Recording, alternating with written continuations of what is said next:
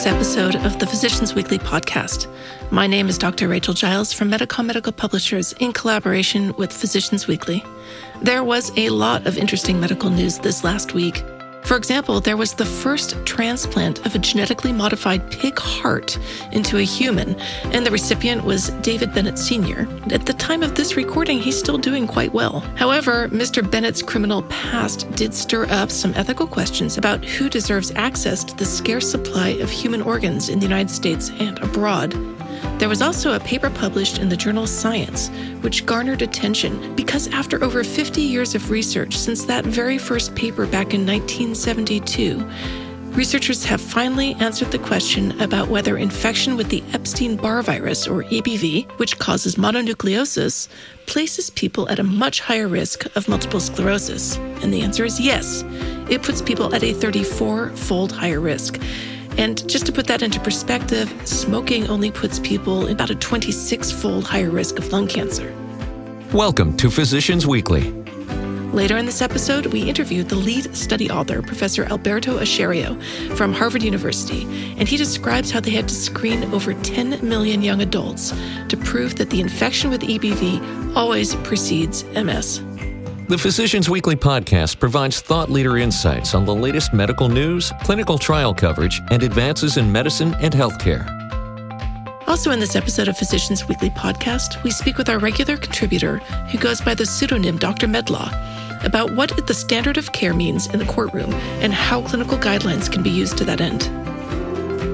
First, Physicians Weekly speaks with Dr. Manali Kamdar from the University of Colorado about the results of the TRANSFORM study, which demonstrated that CAR T cells are an effective and safe therapy to treat diffuse large B cell lymphoma in the second line. She presented these interim results as a late breaking abstract at the American Society of Hematology annual meeting in 2021, just a few weeks ago. She does a great job introducing herself, so I'll leave that to her. Enjoy listening.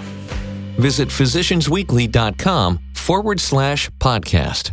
Thank you very much for having me. My name is Manali Kamdar. I'm from the University of Colorado Cancer Center, and I had the opportunity on behalf of the co-authors to present the results of the phase three pivotal TRANSFORM study, where in patients with relapsed or refractory diffuse large cell lymphoma, primary refractory or relapse within 12 months after frontline chemoimmunotherapy, were randomized in a 1 to 1 fashion to either getting lisocabtagene maraleucel versus standard of care, which consisted of three cycles of salvage chemotherapy followed by an auto transplant. The results that I presented are at a pre specified interim analysis, and at this median follow up of 6.2 months, the primary endpoint was met. The primary endpoint was event free survival, and the event free survival was statistically significant as well as superior in the Liso-cel arm as compared to the standard of care arm. In the Liso-cel arm, the median EFS was 10.1 months, and in the standard of care arm, it was only 2.3 months, which represented a 65% reduction in the number of EFS events in terms of key secondary endpoints that were met with respect to complete response rate as well as progression free survival. The complete response rate was statistically significant and higher in the Liso-cel arm at 66% versus 39% in the standard of care. And in terms of the PFS, it was statistically significant at 14.8 months in the Liso-cel arm and only 5.7 months in the standard of care arm. I think notable were the overall survival curves, and at a median follow up of 6.2 months, it's an interim analysis. It's still fairly immature, but it is very striking to see that the two curves have separated. They're trending towards liso-cel. So we are really awaiting the next data cut and a longer follow up to see what happens of those survival curves. If the survival curves absolutely make an impact, then it makes people live longer, and that will be a huge thing for the product as well as for the patients. In terms of safety, that was something that also turned out to be very assuring. The safety was manageable. There were no new safety signals that were seen. The safety was comparable between the standard of care and liso-cel infusion.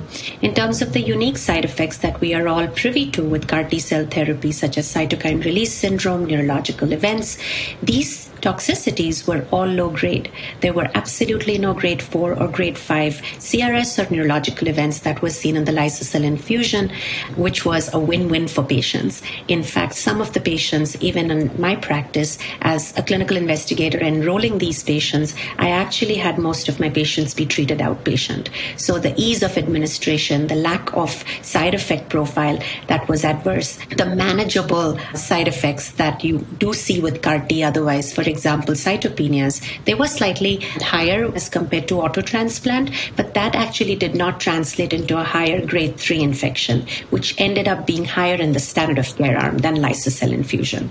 So overall, to conclude, I have to say that at this interim pre-specified analysis of this phase 3 global randomized pivotal study, the TRANSFORM study, Liso-cel infusion turned out to be much superior with respect to event-free survival, progression-free survival, complete response rate, and an excellent safety profile as compared to salvage chemo followed by an autologous stem cell transplant. The overall survival curves are looking very promising, so longer follow-up is awaited, and safety profile is very, very good with absolutely no grade 4 or grade 5 events. So what do I really make of this study design and the results? I think for our patients with large B-cell lymphoma that are primary refractory or relapse within 12 months after frontline chemoimmunotherapy.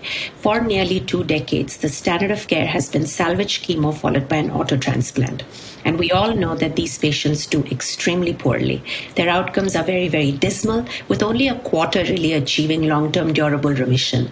So, this clinical trial sets a benchmark. It's a paradigm shift in terms of breakthrough therapy in the form of lisocabtagene maraleucel, because it certainly makes people be in remission much longer at the cost of less toxicity as well as manageable safety profile. So, in my mind, I think this is a potential new standard of care. And based on the review by the regulatory agencies, I hope this gets offered to patients in the second line setting, especially the ones that are primary refractory or relapse within 12 months of frontline chemoimmunotherapy.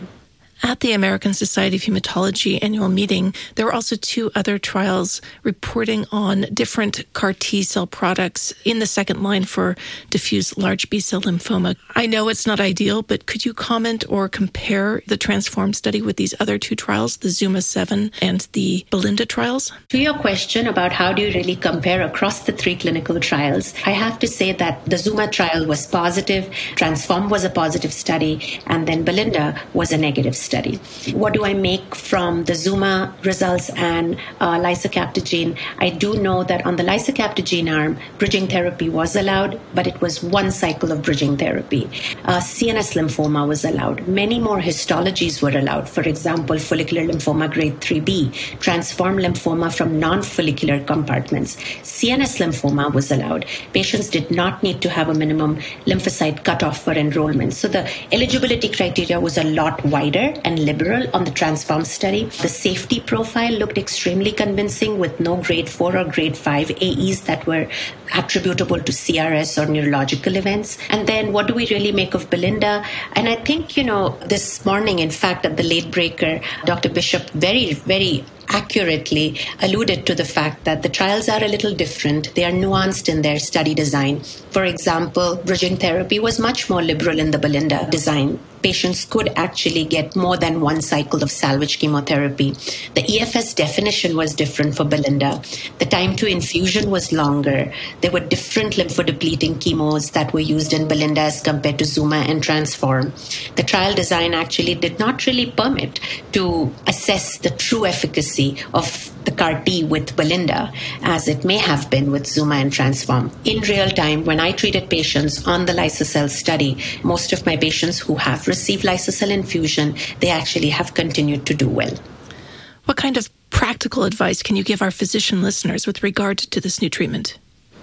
The practical advice would be this is a paradigm shift in terms of all the therapies that we have tried in a futile manner in the past for this high risk subset all of these clinical trials, these three trials tested the highest risk relapse refractory diffuse large cell lymphoma patients. And previously, they used to historically succumb to their disease. And at this point, based on at least the two positive trials that we see, they, we are making a difference. We are making them at least have an event free survival that is much longer than salvage chemo followed by an auto transplant. Will CAR T cell therapy become available in community hospitals? So I think it needs to be a marriage between community centers and academic institutions because clearly at this time, most of the experience of CAR T cell therapy comes from academic sites, although there are a few community sites who have also enrolled on these clinical trials. But I think it has to be a robust, collaborative effort between community oncologists and academic oncologists, where community oncologists feel absolutely free to send their patients over to academic clinicians. And once the CAR T cell therapy is done, they can be referred back to the community setting. I think this easy exchange of ideas of clinical trials is what will help make our most high risk patients get the benefit of CAR T cell therapy. Dr. Kamdar, thanks so much for your insight on these three trials and the future of CAR T therapies. Thank you so much, Rachel. Have a lovely day. Physicians Weekly is back again with our regular contributor, Dr. Medlaw, a board certified radiologist and medical malpractice attorney. Doctors are concerned about the concept of standard of care because they fear that it may be interpreted after the fact to claim a departure. Do practice guidelines have any role in dealing with this during a malpractice case? They can.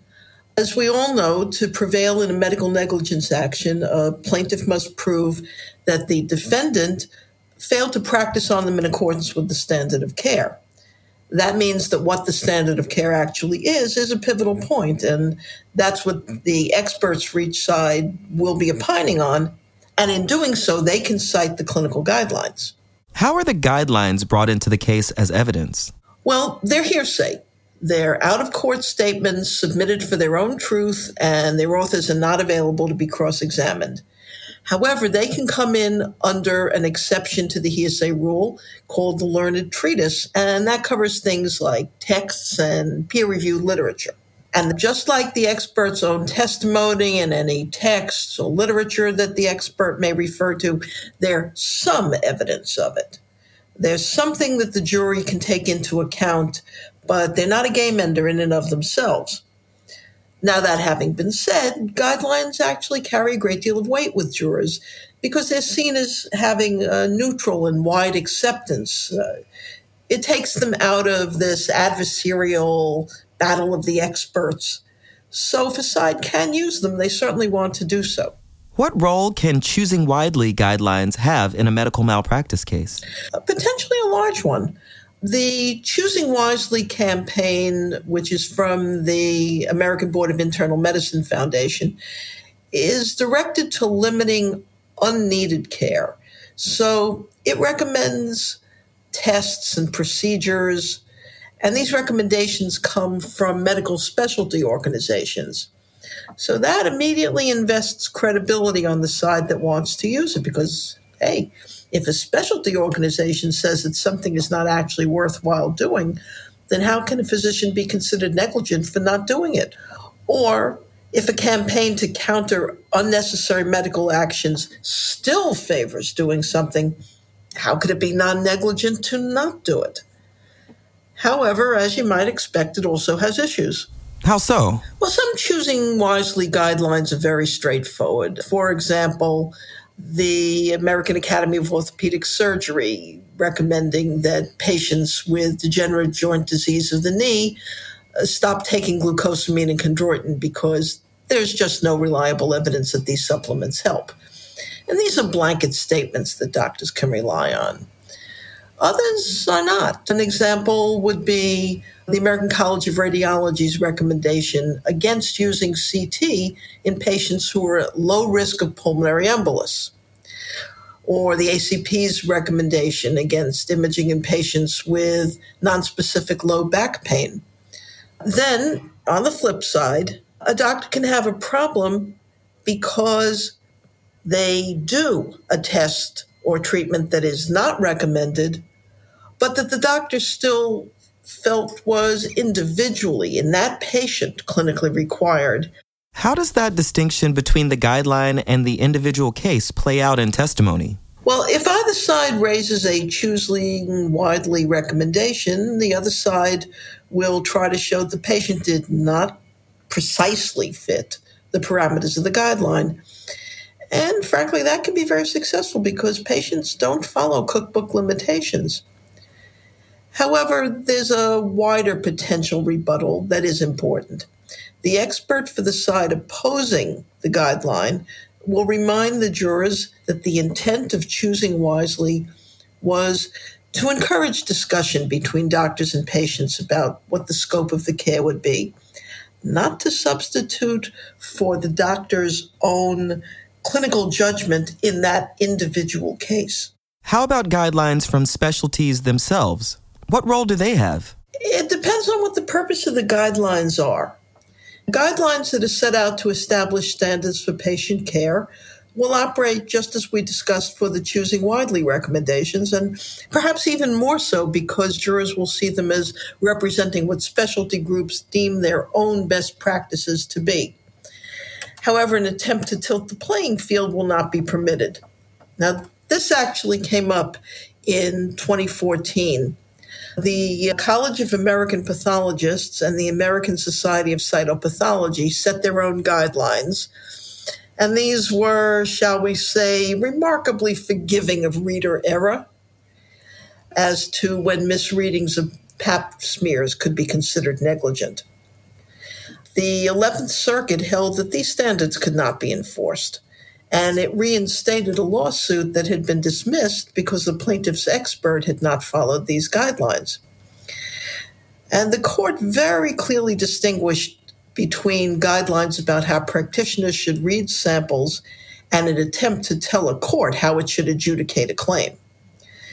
It called these guidelines out as the actions of an industry group to simply make it more difficult to sue its members. Now, these guidelines were frankly a real overreach, but could a less brazen attempt work? Probably not. They would still inherently usurp the ability of a court to function under established rules of evidence that are intended to be even handed rather than unilaterally self serving. How about safe harbor guidelines? Well, these were attempts by states to set up a system in which if a doctor followed a guideline, they'd be protected from being sued. Um, the most well known example of that was what Maine tried. So, under this program, medical advisory committees created practice guidelines for anesthesiology, emergency medicine, uh, obstetrics, and radiology. So, if a physician participated in the program and was later sued for medical care that was covered by the guidelines, they could cite their adherence to those guidelines as an affirmative defense, and that would make them immune from liability. On the other hand, noncompliance with the guidelines could not be used as plaintiffs as evidence of negligence. And the defense was never used for a decade, even though malpractice cases in the states increased by 23% over that time. And the legislation was eventually repealed as ineffective. Uh, it turns out that the same issue that we discussed earlier in actually litigating for or against a cited guideline was the issue here. Real world care of individual patients means that every step of a guidelines checklist will likely not be ticked off like a cookbook. So, what would be the best way for doctors to understand the role of clinical guidelines in a malpractice case? That when they come into evidence, they may provide some defense when met or some negative impact when not met but they're not dispositive in and of themselves. They can be rebutted with individual facts from the case that show that they were not actually a good fit for the circumstances. Ultimately, individual clinical decisions will still be what matters. As always, thanks so much for joining us today. Thanks for a chance to talk about this important issue.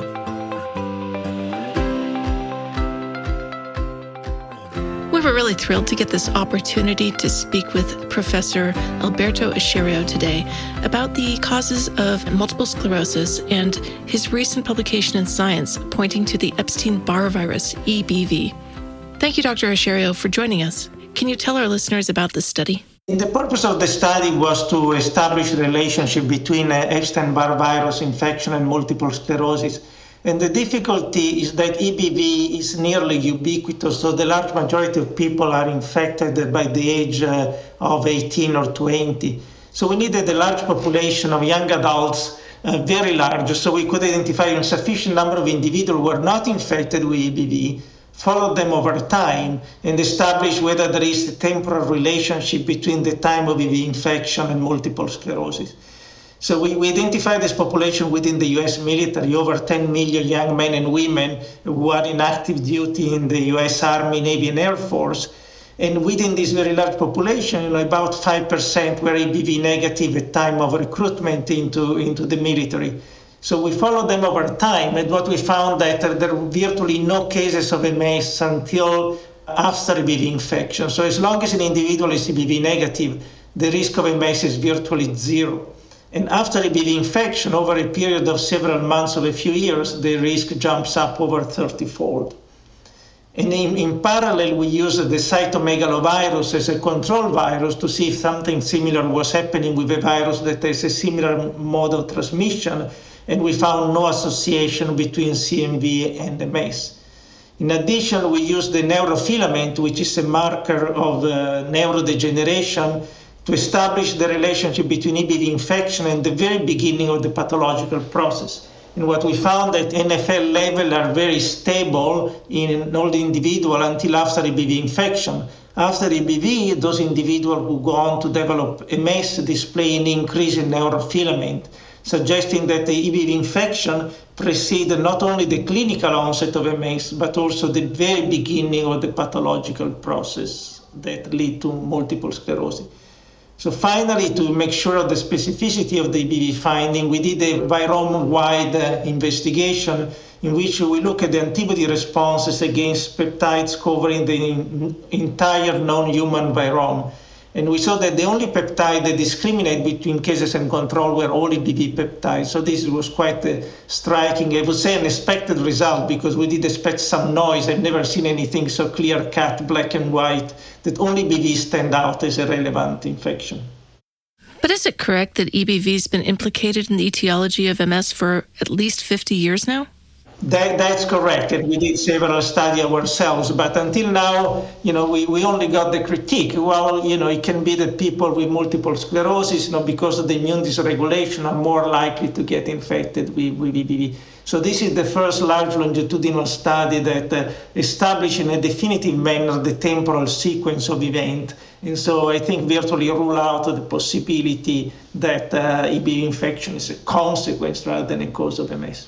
Excellent. And so, because you had these blood samples of what, 10 million people or something on that order, did you look at vitamin D deficiency or other risk factors that are also thought to be involved in MS development? We, we did in the past. In fact, this is one in 2006, we, we demonstrated that uh, young adults with vitamin D deficiency have about twofold higher risk of developing MS than those with high level of vitamin D. The enormous implication here is that if we were able to start a vaccination program to vaccinate babies before they were able to contract EBV infections, if we could prevent those infections, could we eradicate MS? Is that a logical conclusion? I, I, believe so, as long as we have a vaccine that prevents EBV infection, which we don't at this time. So there is ongoing research for a vaccine against EBV so if we had a vaccine that confer uh, sterile immunity, meaning it really prevent the entry of the virus into the body, we would prevent the MS. Now, va- vaccine works in different ways. So we may have a vaccine that does not prevent the infection completely, but uh, alter the immune response to the virus. So uh, there is more complexity there, what the impact could be on, on MS. Also, because EBV infection occurs uh, largely in childhood or before or during adolescence, um, you know, a vaccine uh, would have to be administered early enough and would need to confer long-lasting immunity to prevent the MS. What about current strategies? What are you excited about? Well, uh, you know, for me, the most exciting implication is the possibility that targeting EBV would be beneficial in the over 2.8 million people with MS in the world. Uh, there is no certainty about this, but uh, it seems quite likely EBV established a persistent infection in B lymphocytes, and uh, it seems likely that targeting the virus will uh, lead to a better treatment or cure of MS than what can we achieve today. So today the best drug are anti-CD20. Anti-CD20 deplete the B cells, which are the primary site uh, of EBV persistence in the body. So to get rid of the virus, basically we are getting rid of an important component of our immune system. So the idea that if we could target a virus with antiviral, uh, that would be a smarter and possibly more effective strategy. So we are collaborating with clinical group interested in exploring the role of antivirals in MS. Do you think that there's any connection between the viral load or the response to the virus that would perhaps influence the outcomes in MS? Yeah, I think that the leading hypothesis is that cross reactivity between the immune response against EBV and myelin antigens, or that an alternative hypothesis or complementary hypothesis that EBV infected B cells uh, can have an abnormal behavior, be more likely to, to invade the CNS or that the immune response against EBV causes collateral damage to myelin. So under any of these uh, possibilities, so the, there is obviously the interplay between the virus and the immune system is what is really driving the, the disease process. Now that your team has proven that EBV infection is necessary, but perhaps not sufficient for MS development, have you had a lot of worried responses from people with mononucleosis? I want to reassure everyone who had mononucleosis or uh, infected with EBV that the risk of MS remains very small, less than one in a hundred lifetime risk, even in people with mononucleosis. I don't want to alarm anyone uh, of the listener about the actual risk of MS, given that they had EBV or mononucleosis. Thank you so much for your time. My pleasure. That's all the time we have for this podcast. Thank you very much for listening. Stay safe and stay healthy. If you would like to suggest a topic for discussion or contribute to Physicians Weekly, please email pwpodcast at physiciansweekly.com.